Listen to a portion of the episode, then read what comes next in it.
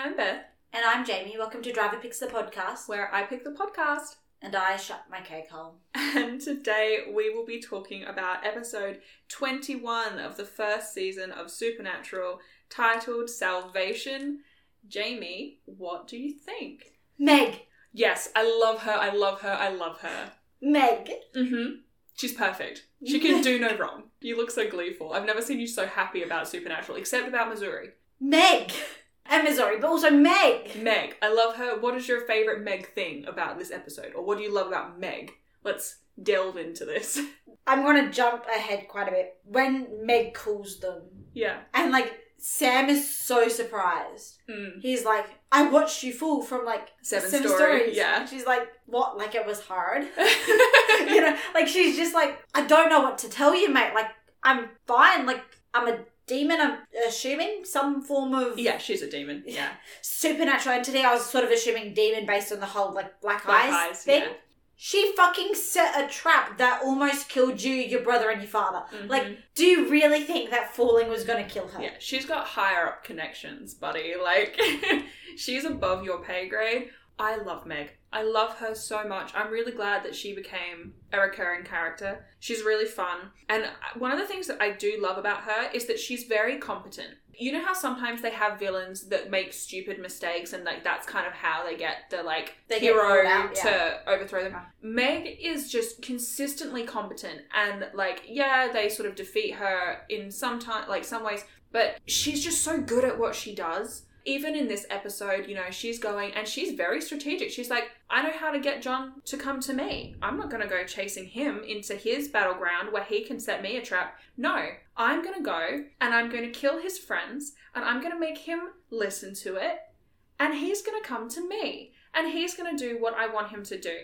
And I'm like, bitch, that's one hell of a plan. Also, it means that we got what is, I think, my favorite shot I've seen so far in the entire season. yeah. The scene of Meg descending down the stairs in the church with the stained glass behind her. Holy shit, what a gorgeous shot. Yeah, it's beautiful. And it- the symbolism as well of like the demon literally descending into the pit beneath the church. I, I actually love the fact that the basement of the church is just like this heavily armored like arsenal. I'm kind of like, how did no one notice this? Like, obviously, Pastor Jim, by the way, Pastor Jim, I was right. We do meet him for an episode and he immediately dies. Same with Caleb. I did forget about Caleb. But in my defense, he dies within about 30 seconds of being introduced, so I don't think that's on me. But yeah, like, obviously Pastor Jim knows about it, but like, can you imagine if they're like having like a congregation? They're like, oh, I'm just gonna go downstairs and get some like extra chairs or whatever, like, you know. And they're like, huh, Jim, do you know about all these guns? just like, I don't know, little old Betty who's just tottered down to get like another another folding table from the church basement. And there's also that moment where Pastor Jim is, he's just so baffled. He's like, but this is hollowed ground. And she's like, she's literally that powerful. You know what I mean? Yeah, she's like, mm, seems like a you problem. I love her. She's fantastic, and I, oh god, I don't actually know the actress that plays her. She understood the assignment. Yeah, Nikki Acox. Her surname is A Y C O X, so I assume Acox. But yeah, she really she understood the assignment. She plays her f- fantastically, and like the energy that she brings to the role, she feels threatening, Yes. and that's But, like- not always easy to achieve. But she also feels threatening in like an understated way. Yeah, It's not like a, oh, look at me fucking flex, I'm so big and strong and powerful and you're never gonna defeat me. She's like, nah. I'm uh-huh. smarter than you. Yeah. Yeah. And it's a different kind of um It's like the, I knew you were gonna underestimate me. yeah, or like, huh, you would have thought it would be that easy to to Yeah. dispose of me. Like, no, I'm here and guess what? I'm killing your friends and if you don't do what I want you to do, guess what I'm to continue to do? Kill your Your friends. Yeah, she's just fantastic. Although I really hate that they had her use the line you throw like a girl. That annoyed me because I was like, you've got this incredible female character who, like we're saying, she's consistently shown to be really smart, really competent, really on top of the game. Like we said, she's played phenomenally phenomenally. She has great one liners. And then they're like, you throw like a girl. And I'm like, did we have to did we have to have the sexism? Do we have to have emasculation as uh like insult tactic? Like, did we need to do that? Was that necessary? You could have, she could have easily said something to the effect of like, nice shot, or like, little off there, or like, you missed. Because he does miss by like a 10 centimeter margin. Or even just like, maybe try again, and then it like immediately rips his heart out. Like, You're just like, oh, try again. And like, Yeah. she throws it back and it like thuds into the wall, like next to his head or something, or above his eyes. Like, Mm. there are so many ways that you could have had a threatening comeback that wasn't sexist and that wasn't using emasculation as Yeah. the like insult, you know? Yeah. And anyway, I just that that annoyed me. But in general, Meg, what a babe. Yeah, chef's kiss. they did Top something. tier character. I, I don't know what it is, but they did something there, you know? Yeah. And it was good. The chemistry is really good. Yeah. Yeah. Quickly before we move on from sexism, I just want to point out this one scene, which is it's literally like maybe a minute long, and it serves no narrative purpose. When they're all like they've split up to go to the hospitals and look for the documentation, and Ne- Dean walks in and immediately hits on who I assume is a receptionist, and she asks, "Is there anything I can do for you?" And he hits her with, "Oh God, yes," and then says, but unfortunately I'm working at the moment. And it's like, that's the end of the scene. That's it. That was so unnecessary. It did not need to happen. It's so inappropriate. It could be removed from the episode. Mm. You would not know it was missing. We learn nothing. We don't learn anything about a That's character. We don't learn anything even about a how plot. they find out who is going to die. Yeah, she doesn't even give them any relevant information. Sam gets the relevant information Because he's psychic. because he's psychic. They brought that back, which I thought you would want to talk about. Yeah, I, I'll let you finish your point, but then I'm Oh. going to talk about Sam being psychic. I was pretty much done. I just wanted to point out that it just seemed like A, it's gross, B, it's completely unnecessary. Like there was no reason for that scene to be included. Quite honestly, they could remove it from like you know how sometimes they edit episodes that have gone into a streaming service? They could take that 60 second piece of film out of the episode. It would change absolutely nothing fundamentally about the episode. It would just make me a little less mad about it. Mm. You know? Anyway, carry on. Sam is psychic and we love it. Or at least I love it. I'm not so much going to talk about Sam being psychic. I'm going to talk about John's reaction to Sam being psychic. oh my god, yeah. Because he goes, and I quote, You call me. I know. And I'm like, What? So you can, like, not, Not answer? answer? Yeah, exactly. Yeah, like, And Dean's reaction to this is perfect because, like we were saying last episode, like he, the influence of Sam, I think he's sort of actually no, like I am gonna talk back to you a little bit, you know, and I'm gonna tell you what I think. he sees that Sam actually does get away with it, and that it doesn't yeah, make John treat Dean Treat- better. Dean better, but it also doesn't make John treats Sam worse. Yeah, Like, I think he's starting to realize that his father is not the be all end all. yeah, I agree, and I also think it's just like the influence of Sam, like you know when you talk to someone and you like get to understand their ideals and stuff and like their point of view. I think it's also a matter of like Dean's been hunting with Sam without John for like a year. Yeah. It's they're bound this is the longest they have been hunting together without. John. And you're bound to have your dynamic and your thoughts and opinions change when you spend a lot of time with one person and you know you're back and forthing with them a lot without any other outside forces interrupting. Yeah, so the fact that John doesn't know about Sam's visions is like point one. And then yeah, you make a great point like you tried to get in touch with John on multiple occasions and he even points out it's like you didn't pick up the phone when we were in Lawrence. You didn't pick up the phone when I was dying. You can't expect us to like what are you asking for us to do? You wouldn't answer the fucking phone. And I think he says trying to get you on the phone is like trying to win the lottery. I found that was a really interesting, interesting line because I actually have it in like the shot where they're driving into the city at the very start of the episode. Yeah. They have like a lotto jackpot, one point seven million. on the. Yeah, yeah, and it leaving salvation. I thought Yeah. that was really, really fun from like a set design, Yeah. like calling back before the line's even spoken, sort of thing. Yeah, but oh, yeah, yeah. And even the idea of just like leaving salvation, like they're literally going towards the demonic energies. I do really appreciate that John then accepts, like, he's like, yeah, okay, good point, I guess. But to be fair, like, what fucking argument could he possibly have? Because they're right. Like, they have the evidence that they're right. And all they have to say is, "We would have fucking told you when you picked up the phone." Just, would you like to look at my call history? um, we you know, we tried to contact you. You were yeah. uncontactable. I may as well have tried to send a note via carrier pigeon for all the fucking good it was doing trying to call you. And it's also like he's not just gonna leave like a voicemail that's like, "Oh hey dad, I'm psychic now. like, yeah, exactly. Sorry, And um, it's Sam's just more like, oh, hey, Dad, I'm psychic now. Sam wouldn't tell him anyway, would he?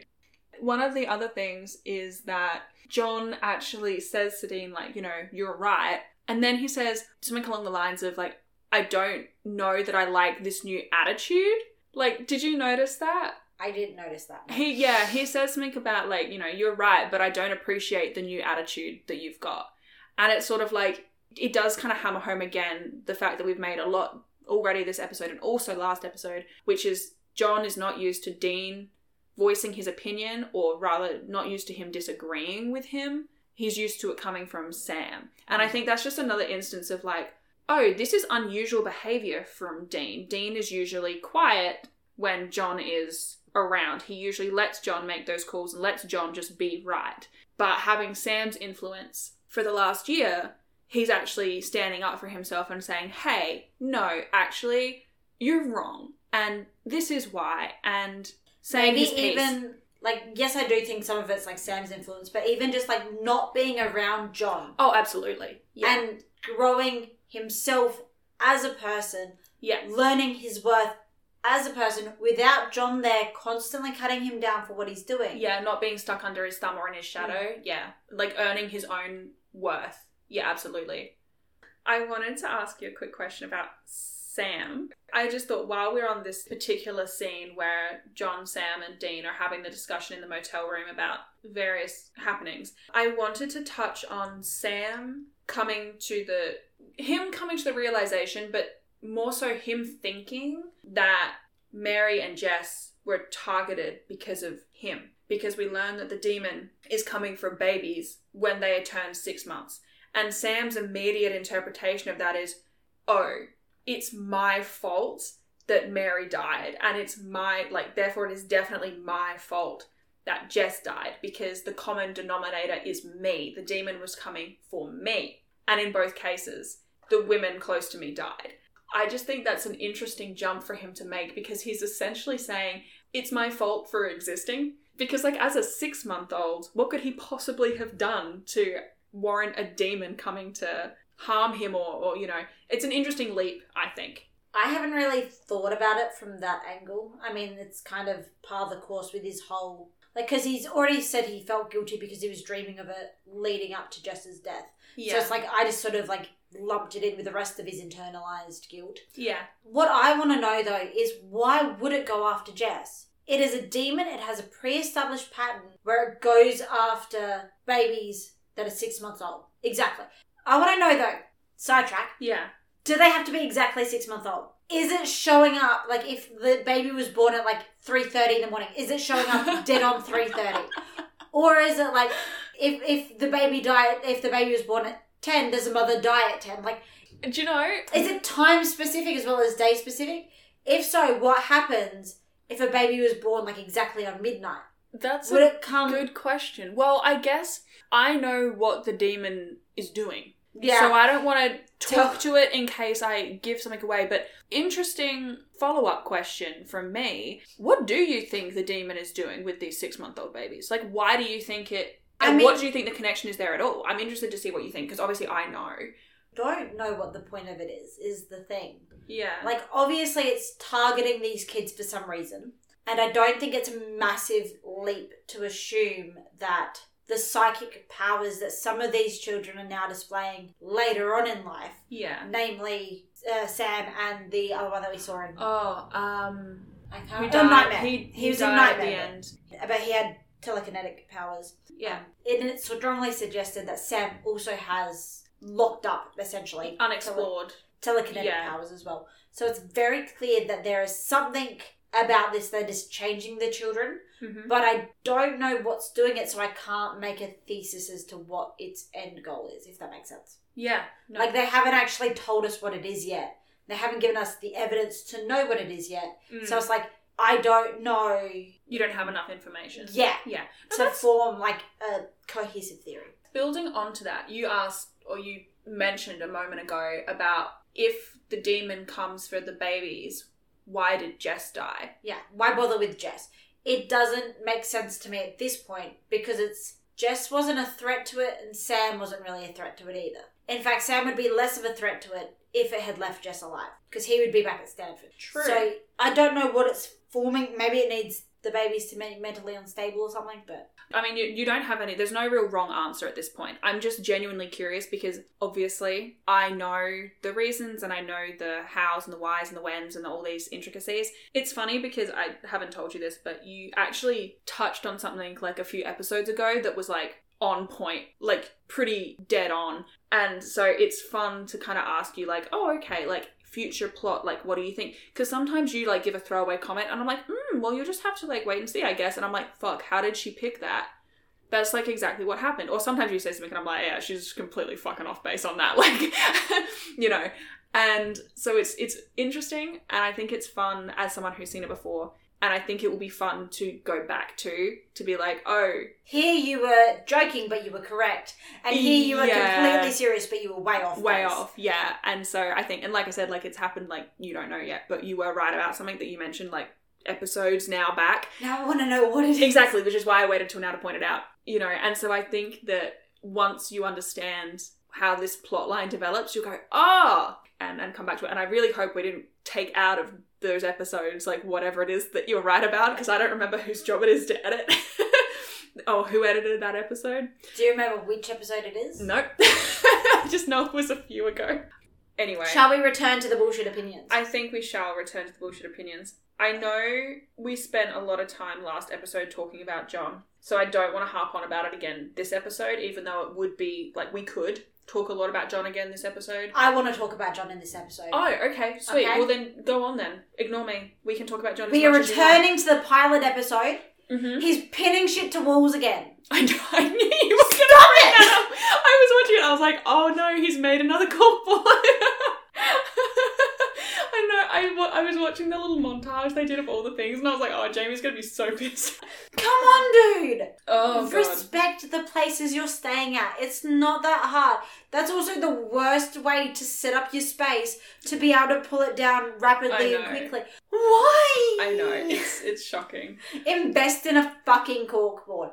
It's not that hard. And you've got that big fancy trunk with all the fucking shit in it, but you don't have like Ten bucks to spend on a fucking corkboard. corkboard. One of the things I wanted to mention about John is like I know last episode we gave a bit of shit about him not actually being a very effective hunter because he keeps getting himself into stupid situations and Sam and Dean have to keep sort of helping him out and then he's like I don't need you because I don't want you to like be um, in danger or whatever. You've already put them in danger. It's too Yeah. late for that. All you can do now. You chose to put them in danger when Dean was fucking four and Sam was six months old. Like you can't backtrack on that now. No, you made this decision. Now, what you've got to do is make sure your sons are equipped with the knowledge and resources they need to not fucking die. Yeah, exactly. But I do want to mention that I think him making the giant tank of holy water was smart. Yes. Like, I think that was clever. Like, as much as we give him shit, that was a smart move, and it did come in handy. I do just want to mention, though, the return of one of our previously mentioned phenomenon, which is possessed clothing. Um, it's made a comeback from what was it, Phantom Traveler? Yes. We were talking about why is the shirt burning? Is the shirt possessed? Well, now shoes are also possessed. With Phantom Traveler, At it's least just going going the skin clothes. underneath. Like maybe it's just like it's seeping through the clothes, getting the skin underneath, and the skin's burning, so it's causing the like, yeah, shirt the to shirt to burn. Like this is fucking rubber. the shoes are just smoking away. Yeah. And then they're like, ow. And I'm like, how are you saying ow? Those look like steel cap boots. It's definitely not gone through yet because you're still fully standing. And I don't know. I don't know. I just thought it was funny to have the uh, the return of but also possessed the shoes. I want to know if you put a demon in a hazmat suit and like made them take a holy water shower, what would it do? Would it go through The the, hazmat, hazmat, the suit? hazmat suit just starts smoking uncontrollably. like we've established it can get through clothes. We've established it can get through shoes. What if you did something that was effectively watertight and water can't get through to like the demon underneath? Would the clothes still burn? Do you know what I kind of want to know? This is like similar but not. So water is recycled, right? Yes. Like it, it rains down, it ends up in like a It's pond or whatever, and then it evaporates, Yeah. and then it goes into the sky, and then it rains down. Does holy water ever stop being holy water? Like if it's been blessed once, does that molecule remain blessed? Or does it have like a the- shelf life? I'm just imagining going to like a Hunter supermarket though and walking down the aisles and having like the bottled holy water with like the expiration date. Oh, that's so funny. Can you imagine the marketing on that kind of product? Ah, capitalism. But like, I'm imagining, right? So, for example, John's just blessed this entire like water tank. There's like, I would suggest a couple thousand liters worth of water in there, right? Yeah, like water. It's a fairly sizable water tank. You'd be surprised how many liters things can hold. Mm. I'd say maybe even like five to ten thousand liters in there, right? Does that five to ten thousand liters of holy water that then trickles down the drain remain holy water when it's like in the sewage or whatever? And then when it inevitably gets evaporated back up into the solar system, solar system, you know what I mean? The up back into the Atmosphere. atmosphere. Fucking solar system. What am I talking about? It's not space rain, Bethany. but science. Does it then rain down still as holy water? So if you were a demon just like prancing around in the rain, would you just get like a random drop that would fucking hurt? But then it also like begs the question: if he's blessed that entire tank of holy water, Why don't they bless the oceans? yeah, like what is the maximum amount of water you can bless at a time? Like what are the limitations on holy water? I would assume it would be like the volume of the container, but then you could literally bless the ocean. And like we have multiple oceans, but they're all joined because that's the, how the fucking ocean works. So I guess you would just bless the And entire also the globe. thing is because most of the oceans also connect up to rivers, etc., and lakes. Mm, All of them would be blessed now. And then the only things that you would have to go through and bless individually are like Isolated landlocked ponds. lakes and ponds. Could you? And then if Have. it remains blessed, would that just like flush demons out from being able to go outside when it's raining? Do you reckon if you had, because do you remember in Home when Yeah. they were trying to banish the poltergeist and they had to put the hex bags in each Like corner corner, like north, south, east, and west corners? Yeah. Do you think if you could have someone on the most northern, most southern, most eastern, and most western like points, although that doesn't work because uh, it's a Yeah. globe, but I guess maybe each country's most northern, western, eastern, if it's like in relation Yeah. to the And then I guess what I'm the saying is- internally well, I'm in more that area. I more mean like Australia's an island, right? Yeah. If we had someone in like the top of WA, top of Queensland, bottom of WA, and like Tassie, and then you had one person in each of those locations, those mm. like four points, all on like a video call doing the blessing at the same time, and then they all chuck the little, which you shouldn't because littering and bad for dolphins and the environment at large. You put the little cross ornament in the ocean. Would that then bless the general coast of Australia? Would it reach New Zealand? This is these are real The questions that I Kiwis have. would be so lucky. Honestly, Jacinda's probably onto it.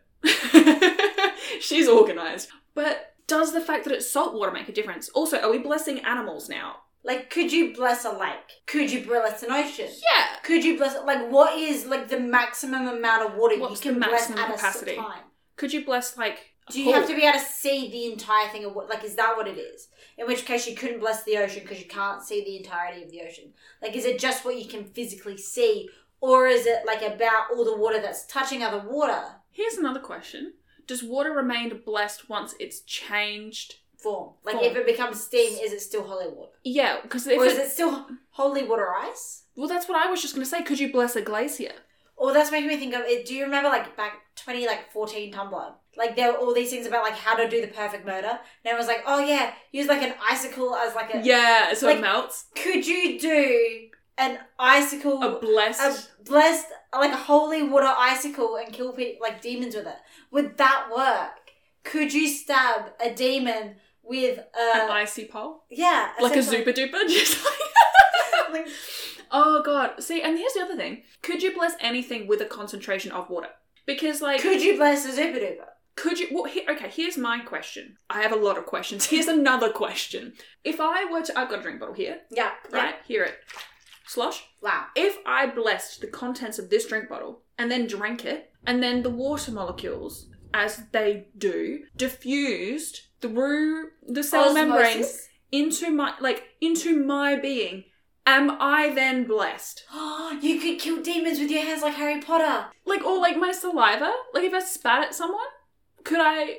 Like would that like Jenny the Vampire. What if I cried? Like, could I use my tears to defeat demons? Could I just like bend over them and sob? What's the limit? What if what if I blessed a water tank, and then I filled a watering can up from that water tank, and then I watered a tree. If it's a fruit Could- tree, would then the fruit become like Could I then feed like a, an unsuspecting demon like a mandarin and have them just like burst into smoke, like their mouth just starts like burning, or like could I then I don't know stab them with a branch of the tree? Okay, let's move on I need to, to stop other thinking about things chemistry. that are also incredibly frivolous. There's another thing that I I saw and I wanted to tell you about. Umbrella use. Yes, I noticed this too. Ever since, Umbrella use. ever since I mentioned that you never see umbrellas, I think we've seen umbrellas in like another two or three episodes after Umbrella that. use. Yeah, it's I was like, very Bethany's fun. gonna be excited. Umbrella use. I love that Sam was just being rained on. this woman had her umbrella, and I was like, perfect. Look at them go. Really love it. Which, by the way, that would be creepy as fuck. If I was like walking my kid. Oh my god, yeah, right. random- I don't know why he didn't just pretend to be like looking for directions or something. He was holding a map. Like, it would Yeah. have made sense.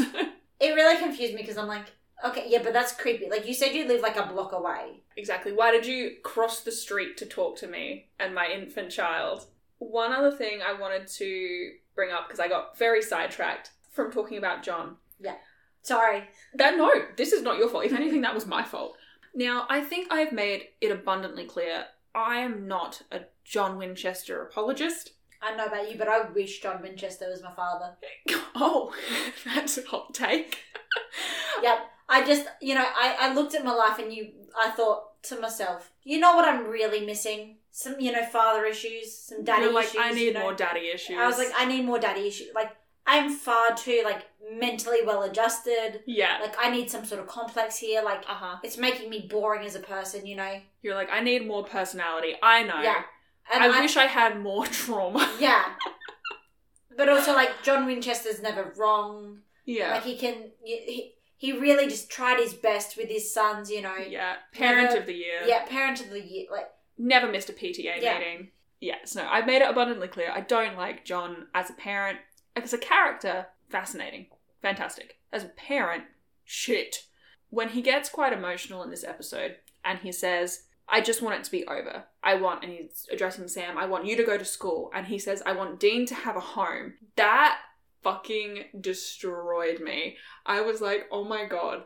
And and then I want Mary to be alive. So it's like he's like he wants what Sam wants, he wants what Dean wants, he wants what he wants. And it's like it was the one time where I was like, oh man, I do feel bad for you. But then it immediately got retconned by like the rest of the episode. So didn't last very long. it didn't What last gets me long. about him going to Sam, like, I wanted you to go to school, is Sam fucking tried it and you didn't want to let him. Yeah. Like, Jesus fucking. You can't in this episode say, like, oh, I wanted, like, everything to be happy and healthy and normal and shit. When, like, Sam had a shot at that and you dragged him fucking back in. Yeah, and just oh, the fact that he immediately says, you know, he's clearly aware of what his kids want. He knows Sam wants out of the life, and he knows Sam wanted to go to school and get an education and, you know, go on to something other than hunting. And he also recognizes that all Dean wants is a stable home. Like, he wants a home and a family, and that, oh, it hurts me that he knows what his sons want And then blatantly disregards it. yeah. And then like, you know, like we've said, he he'll tell Sam that he can't do these things and he'll just completely trivialize Dean, you know, and and then he says that he wants he wants Mary back. And it's like, well, yeah. I'm sure if I had been in your situation, I would also want my dead wife back, but that was never going to happen. Sam and Dean could have had the things they wanted. You actively prevented it, you know, and it just it mm, it broke my heart because I was like, these kids or these men now want something so simple, and John wants something impossible, and he's putting that impossible Next to their very. in front of their possible, and it's so annoying. Anyway, sorry, that's the last thing I will say about John unless you prompt it. I promise, I'm done. I promise, I'm done. You sure you're done? yeah. You, you've never been able to be done before. Uh, I think that's it. Oh, except why Meg was hitting on John. That confused me. I love Meg so much, but I do not agree with her taste in men. I thought it was weird that she was hitting on him. That's it. That's my only. That's my last John point, Your last John. and it was mostly about Meg. So Yeah.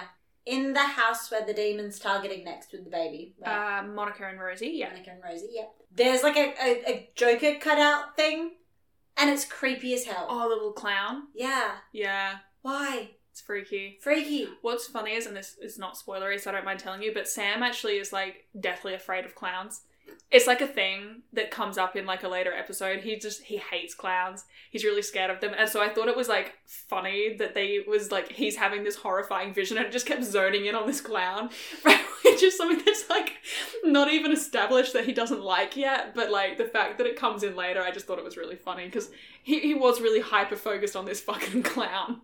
But also, this episode did exactly what you wanted Home to do, which was not drag like the past into it, but like literally just have Sam have some visions, drive around and recognize the house. Yeah. See, I feel like you almost could have swapped these two episodes. Yeah. Like you could have swapped this with Home. Like they're very essentially similar episodes, but a lot of the aspects about them could have been switched. Like you only had to switch the location. Yeah. Actually, really, you could have had the same plot lines, but have a random house have been where Yeah. Home was, and have their old home where Salvation was set. Like, and then it would have been, I think. Maybe more impactful, although then maybe it would have felt a bit heavy handed. Maybe we would have criticised it for that if that had been the Yeah. case, but I guess we'll never know. Okay. So I hate to say it, but I'm going to return to John for a half a second. Okay. It's it's only because he says the line. So Uh-huh. John says the line. We're ending this tonight, and all I could think of is like you've got 14 more seasons left. I don't think it's ending tonight. like That's very astute of you, somehow. I doubt that. Also, given what I know about like the timeline of Supernatural, like the Kripke Era goes for what, the first five seasons. yeah, it's interesting. You can kind of break up the first. So the first five seasons are Kripke, Hmm. but you can kind of then subdivide that into the first three seasons and then the last two seasons. So one, two, three, So- four, and five. I was sort of assuming that like this is going to be the big bad villain for at least a couple of seasons, not like Yeah, sure. not like just one season and then have it move completely on to like a new. something else. Yeah. Who knows? I They mean, you have could be wrong. they have the overpowered gun They do. that was really conveniently found like the episode before this. Like Mm. On the gun. yeah, Now, last week you mentioned the convenience. the convenience, but you also mentioned the five bullets. Now, they used one, or John used one, One. to kill the vampire, Right. so there's Yep. four left. Yep. Sam, in this episode, tries and fails to shoot the demon, meaning there's only three bullets left. Yeah. I just thought I'd chuck that in there as like a tracker. Okay. Because just, yeah, just remembering there's only three bullets left. Because um, once they're used up, The gun is useless. the gun's useless. It's just like, it just becomes a normal prop after that. It's just Yeah. a gun. Doesn't have any special abilities once those three bullets used. So this is not really important specifically. I just wanted to like make note of it. That seems like a, thing with absolutely no ulterior motives, Beth. There's No, obviously swear, no like- reason why that it's going to be important how many shots they have left. No, like I just I like, mean, like they said when they were hunting the thing that needed to be electrocuted, they've only got one shot at this. uh, that case, it was like 10,000 volts Volts, of yeah. electricity. No, 100,000 volts of 100, that's right. Yeah. In this case, it's three bullets left. Yeah. You know, no reason for you to be mentioning it. That's never going to be important. You're you know- obviously. It's so funny because I know how it sounds, but quite genuinely, I don't remember how those three bullets are used up. I'm just making So a the really convenient gun's going to be not important at all going forward, basically. For fuck's sake, I feel like I'm digging myself a huge hole. But like my point is like I just wanted to make point of the fact that they wasted a bullet on a vampire where they didn't need to use it, and Yeah. they wasted a bullet. Well, not necessarily wasted, but it was used and wasn't used for Yeah. like to get the demon. Nothing so they've already missed yeah. two shots essentially, and I just wanted to like point that out. I can see the clog, like the cogs whirring in your brain, trying to be like, now, what does this mean for the future of the gun, and how does the plot, and how does the demon, and there's only three bullets, and the way you're saying that makes me think that maybe they're not going to use it on the actual thing that's burning women to death on ceilings. Which, by the way, this episode, right? So they like they do like the thing with like it's obviously a wire. That I'm not too Yeah. mad about the effects. It's neither here nor there. But then why does the crib set alight? You know, I did wonder that as well watching the episode, and the only thing that I can think is that maybe it's like, Because How can I every say this other it being- iteration we've had of this is like the woman's burned to death on the ceiling. Not like the baby's been like fine unless they happen to die in the fire, which is rare. Yeah. as far as I can tell. Like most of the time, it's like the father gets them out of the house, and by most of the time, I mean the two occasions in which we've seen this happen. Look, I don't want to give anything away, but without trying to be too spoilery, obviously the demon is there for a reason. Because the demon couldn't finish whatever it was there to do, I assume it's a kind of a, well, if I can't have it, no one can sort of mentality. And so it's just like, like I'm just going to kill the baby. That's the that's the least spoilery way I can think of kind of elaborating on that point. Generally speaking, demons want to cause upset and they want to cause harm. And it couldn't do what it came there to do, but it could still cause harm by killing the baby. And luckily, Dean grabs her just in time, and Rose, little Rosie is fine, as is uh, Monica and her husband, whose name I forget. I actually don't know if they mention it, but I think it's just a matter of like it couldn't achieve what it came there to do, and so it just wanted to achieve something. And if that something was just traumatizing this family, then that's what it would take. I also wanted to point out, again, kind of irrelevant, but every fucking woman that burns on the ceiling is always wearing a fucking nightie. Every time. Maybe Mary was wearing a nightie, Monica was wearing a nightie, even Jess was wearing like a slip, which is like a nightie, but like it wasn't the like white long one like the others, but still. I don't know why it sticks out to me, but it does. They're all wearing like essentially the same fucking thing. It's like is the symbolism not enough? One thing that I did want to talk about is obviously like uh, once the fire has spread through the nursery and they've got the family out, you see the silhouette of the demon still in the room. Um, and Sam is like desperately trying to get back in. He's like, "Let me back in, let me back in."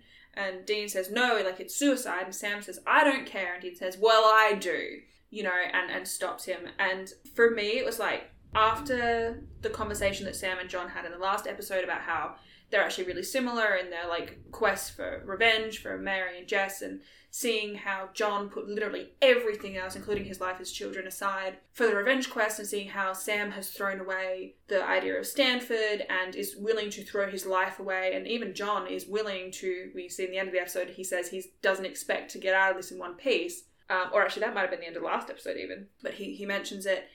Basically, they're both happy to die for this cause, and it's only Dean who was like, I don't want you guys to do that. Like this is not worth dying over. If if it means that you die, then I don't want to catch the demon. And you know, and then he and Sam end up having this argument, which is actually a complete inverse of the pilot, where Dean says to Sam, he's like, You even said it yourself. Killing this thing won't bring Mary or won't bring Mom back and it won't bring Jess back. And in an inverse of the pilot, Sam grabs Dean, shoves him up against the wall, and gets so angry and says, Don't you say that. Like, don't you, you know, speak of them like that. Not you. And like that's that's a complete reversal from what we had in the pilot, where they're on the bridge and Dean, you know, is upset and Sam says, Whatever we do, it's not gonna bring mom back and Dean throws Sam against the side of the bridge and he's like, you know, don't talk like that. You don't know what you're talking about. Essentially I think it comes down to like Dean is seeing he knows what it's done to John very intimately, and he's seeing what it's doing to Sam. And I think he's kind of realized like he would rather not kill the demon than he would lose Sam and John. Like they are all he has, and he just wants to keep what he has left. He's already lost so much. He doesn't want to lose them again. Um, and he certainly doesn't want to lose them in a way that they can't come back from. Wow, that was very deep. I, I have no response. I'm, okay. my my take is not that deep. What was your take? They really go all in with this whole like she was hope, helpless and defenseless, and like it's my fault, therefore I've got to go and revenge, revenge, avenge her death. Yeah. So it's so like a whole lot of you know masculine bullshit, I mean, the whole That's- show is mostly masculine bullshit. I mean, that's, clouding their judgment, mean they're not taking. The issue is, you know how like there's always like every cop show ever has like that one case where it's like you can't be here, you're too close, to, this. It's like Route six six six even did it. yeah. Yeah. like this is the textbook definition of like you were too close to this. Yeah. They are going to get people killed because they are going in half cocked Yeah. and not taking the time to actually make a plan. It's like the whole, you know, Megan the gun thing, which like just sort of proves, at least in my brain, that the gun is decently powerful if Meg's willing to go to all of this effort to acquire it. Like it's obviously like there is some basis to it. I would like to know how Meg found out about the gun. The only people who knew about the gun were Sam, Dee, and John, who are Mhm. obviously not going around telling people. Yeah. And then like any vampires that survived. Mm-hmm. But the vampires that survived don't necessarily know it's that specific gun. So I want to know how Meg found out. I don't know if they ever confirm it in canon, but here is what I would assume. I would assume that Meg's higher up doesn't just have Meg working for them. If I was a demonic being that knew there was one thing that could kill me and I knew where it was, I would have people watching that place. I would keep track of the gun that could kill everything and I would put people But- watching the house. Why wouldn't they steal it earlier on then? Well, because there might not be a reason to. Like it's it was safe where it was. It only became a threat when the Winchesters got hold of it because the Winchesters were the ones looking for something that the gun would kill. You know? Like the guy Elkins who had it had no reason to use it and he hadn't been talking to John. They had a, the falling out. John mentioned so he would have no reason to give him the gun. So the demon has no reason to worry about it. It only becomes a threat when it's in the wrong hands. Like it was fine where it was.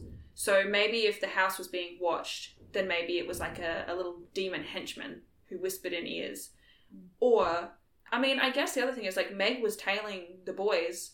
It's not like a huge reach to think that maybe they're also being tailed by someone else. And um, maybe they just, you know, sort of followed the whole situation with the vampires, saw a gun that could kill vampires, thought that was important to mention, and then they were like, shit. That would be my educated guess. I do love. so we never find out. I don't think so. Not that I remember. I like I could be wrong. I could have forgotten, but I don't think we ever find out. I uh, I did love that the demon that came along with Meg literally just shot her. Although to be fair, I was surprised that it happened that way. I thought it would have been more likely that Meg would just turn and shoot him to see if it worked. I was surprised that she just and I've seen it before, um, but I was surprised that she handed it over because in my brain the way I remembered the scene is she shot him, not the other way around. It's just it's another example of where they sort of like it doesn't make any sense for it to be Meg who gets shot. Like it, Yeah, they have already established this character. I would have thought they would want to shoot the random. Yeah, establishing her and shoot the random. Yeah, I mean to be fair, she doesn't die, so like Yeah. it's not like. It's neither really here nor there in the end because it's a regular gun. But it just seems like a choice that she wouldn't have made. I guess Yeah. like she's. We know that she's competent and smart, and like demons don't trust anyone really. So why she would hand over a weapon that could kill her is kind of surprising to me. But look, I Because don't you know. never find out who that other random demon is. nah, he's like completely irrelevant. Yeah. Um. Which, is- like, again, that's why it's like weird to me, and especially considering the gun doesn't even kill them.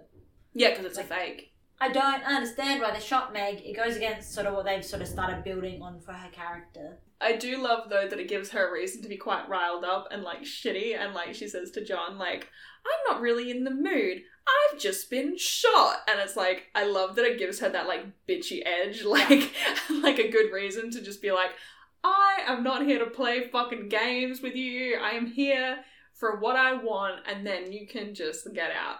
Okay, so I think I've left my PSA to the last minute again. Yeah. I seem to keep doing that. very on brand, yeah. Yeah. Do you have any theories this week as to what my PSA is? all the PSA options I could think of for this episode are PSAs you've already done, like don't split up and don't be on the phone while driving, and you know, various uh, pieces of advice you've given over the last season. Okay, are you ready for it? I'm so ready. Have open lines of communication with your children. If you expect them to tell you about important life events, like them becoming psychic, you have to answer the phone to them. yeah, Good parenting is key here. yeah, communication. If you want them to like respect you and you want them to tell you things and secrets that they've only just find found out about, you have to answer the phone when they call. Otherwise, they physically cannot do it. I love that. So your PSA is both be honest and open with your children, also have good communication, and also answer your fucking phone. Yeah. I love But it. not while you're driving. but not while you're driving. That's very important. Yeah. very important caveat. Yep, no, that's fair. I don't think uh, I don't think that one needs any more elaboration. I think that's pretty much stands alone. In that case, unless you have anything else you wanted to add, I think I'm pretty much I'm all done for the day. I'm summed up. Yeah. Um. So, how would you rate this episode out of five. Think I'm going to give this episode a four. Really? I would give it a three and a half, but there's so much Meg, I'm giving it the extra half a point. Okay, so the uh, the boost is from Meg. yeah, boost is from Meg. I do love Meg. Yeah, To be fair, most of the points are for Meg. yeah, yeah. Three of the four. Three of the four stars are for Meg. I love that. Okay, cool. Did you want to elaborate on that, or are you happy to just leave it as three stars for Meg, one star for everything else? Look, I actually really enjoyed this episode. yeah. It's maybe not. It's not my favorite episode so far. Is that still Bloody Mary? I think, yeah, I think I actually rated Bloody Mary lower than other episodes though, which is like weird because I think looking back, Bloody Mary is probably my favorite episode Of the season? of the season so Yeah. far. But you know, there was no weird pacing issues with this episode. Like the lighting wasn't great, but it also did have some really genuinely gorgeous shots in there of like like the stained glass and all that Yeah. sort of stuff. There are a few plot holes, but none of them were so massive that I was like driven to insanity by them. Yeah. Like none of them were severe enough that I fell down the rabbit hole of like needing to know like the answers for it to make any goddamn sense Yeah. like as a whole the plot line was cohesive it made sense it was okay like it was good you know Cool. it's not like five out of five stars and if it didn't have megan it would have only been three and a half but Yeah. Perfect. Well, that's that's very positive going into the season finale, which is my next point. Um, so the finale of the season is called Devil's Trap. Um, and so obviously, like, what do you think it's going to be? But also, how are you feeling? What are you thinking going into the finale of the first season? okay so let's start on you've asked me a lot of questions I'm there. sorry. Straight. you asked me like four questions in rapid fire like one two three four uh, i'll start with i think the first one was like what i expect next episode to be Based on the title. based on yeah. the title Devil's Trap. I'm going to assume they're going to continue hunting the demon that they are currently hunting. Like, Yeah. they're not finished. It was a to be continued, so I imagine it'll pick up the storyline pretty well Yeah. immediately. I'm expecting to see more Meg because I don't think like she's not done. She's integral to this storyline, and she's not done. Moving forward, I think I don't think they're going to be straight up successful murdering the demon. That seems way too easy. But I do think they're going to work out what exactly the demon is. Okay. What it is, what it's after, why it's targeting the children it's targeting, why they have to be six months old, why it targeted Jess. Like, I think they're going to start getting some of those answers. Mm. I don't know if they'll necessarily get them all in the next episode, but I definitely think that we're going to start seeing some of them coming into the out of the woodworks. Quickly on that before you carry on, I realized I forgot to ask you something. Uh, we know, and you mentioned earlier that we know Meg is a demon because of her black eyes. When they see the demon over the baby, um, they show yellow eyes. Did so maybe it's not a demon. yeah, I, I just I wanted to just like point that out because you just said like what it is, but like we know it's a demon, but like also it Is it a demon? it clearly doesn't have black eyes like Yeah. we know demons do. So I just wanted to Or make it sure like that different species of e- demon? Like The- is a different species a vampire. Yeah. I just wanted to make sure that that was something that you'd notice because it is actually kind of important going Yeah. forward. So well, I did notice that it looked different to the demons that we'd seen before. yeah, I didn't think it was significant enough to note on it though. okay, no worries. I because just like to. I just figured like you know like I'm assuming they're not all identical. Like not all demons are exactly the same because they reference this in Phantom Traveler when they're talking about how it's like a Japanese demon Mm, yeah. and how like each culture has different traditions around them and how demons are like similar across them but they they are also different. Yeah. Anyway, I just thought I would toss that in there and make sure that that was something that you had noticed because it is relatively important moving forward. But anyway, sorry. Please carry on going into the finale. I think they're not going to get all the answers right away, but they will start to get some answers like creeping out of the woodworks Mhm. in terms of actually understanding what this is rather than just it's a monster we got to kill it. You Yeah. know, Yeah. because I think that's so like that's certainly where they come at a lot of things. Like that's their angle. Like it's a monster, we've got to kill it, and Mhm. it's sort of like they don't stop to reflect on like, well, what does the monster want? Like they they very much focus on like what is it, how was it formed, and how can we kill it. Yeah. Like, that's what it focuses on, not like, well, how does it you know kill people? Why does it kill people? Mm. what is like the motivation like they don't really focus on that sort of thing in an everyday hunt and i think it's going to be uh, important for them to understand what the monster actually is Yeah. by asking themselves those questions versus just like, what is it? How do we kill it? Like they need somewhere to start from. Yeah. So I, until they understand what it is and why it's doing what it's doing, they can't really kill it. Cool. Okay, well, I think that just about does it. If you wanted to interact with us a little bit more, um, feel free to give us a follow on Twitter over at DriverPicksPod. You can interact with Jamie over there, send her some of your favourite season one relevant Meg theories. You know, I'm sure she'd be more than happy to stand Meg with you over there. Meg stands unite Hashtag Meg stand for life. with like the number four, not yeah, like, yeah, and life with a Y. Yeah. yeah, yeah, obviously. It's 2005, you've got to remember that. mm-hmm. And if you want to interact with Bethany, she's over on Tumblr at Driver Picks the Podcast. And I'm sure she just really wants to know some like logistical things about holy water. Like, what are your theories about holy water? Like, how much do you think you can bless at a time? What are the limitations of holy water? At what point does it stop being holy water and becomes regular water? Here's my hot take holy water, water balloons. Or just holy water balloons. I feel like, you like, we have grenades, pff, who needs them? Holy water balloons. That's where it's at. Sorry. I just, That just sounds like a religious water fight. I mean, I guess that's essentially what it is. Oh man. Alright, anyway, thank you so much for listening. Yeah, we had a great time recording this for you today, so Yeah. hopefully you had a great time listening to it. Hopefully you enjoyed, and uh, we'll be back next week for the season one finale. Wow, look at that. We're getting so far already, Beth. Oh god, did you ever think there'd be a time when you'd finish watching a whole season of Supernatural voluntarily? No, and I can still stop it now. Bye. Bye.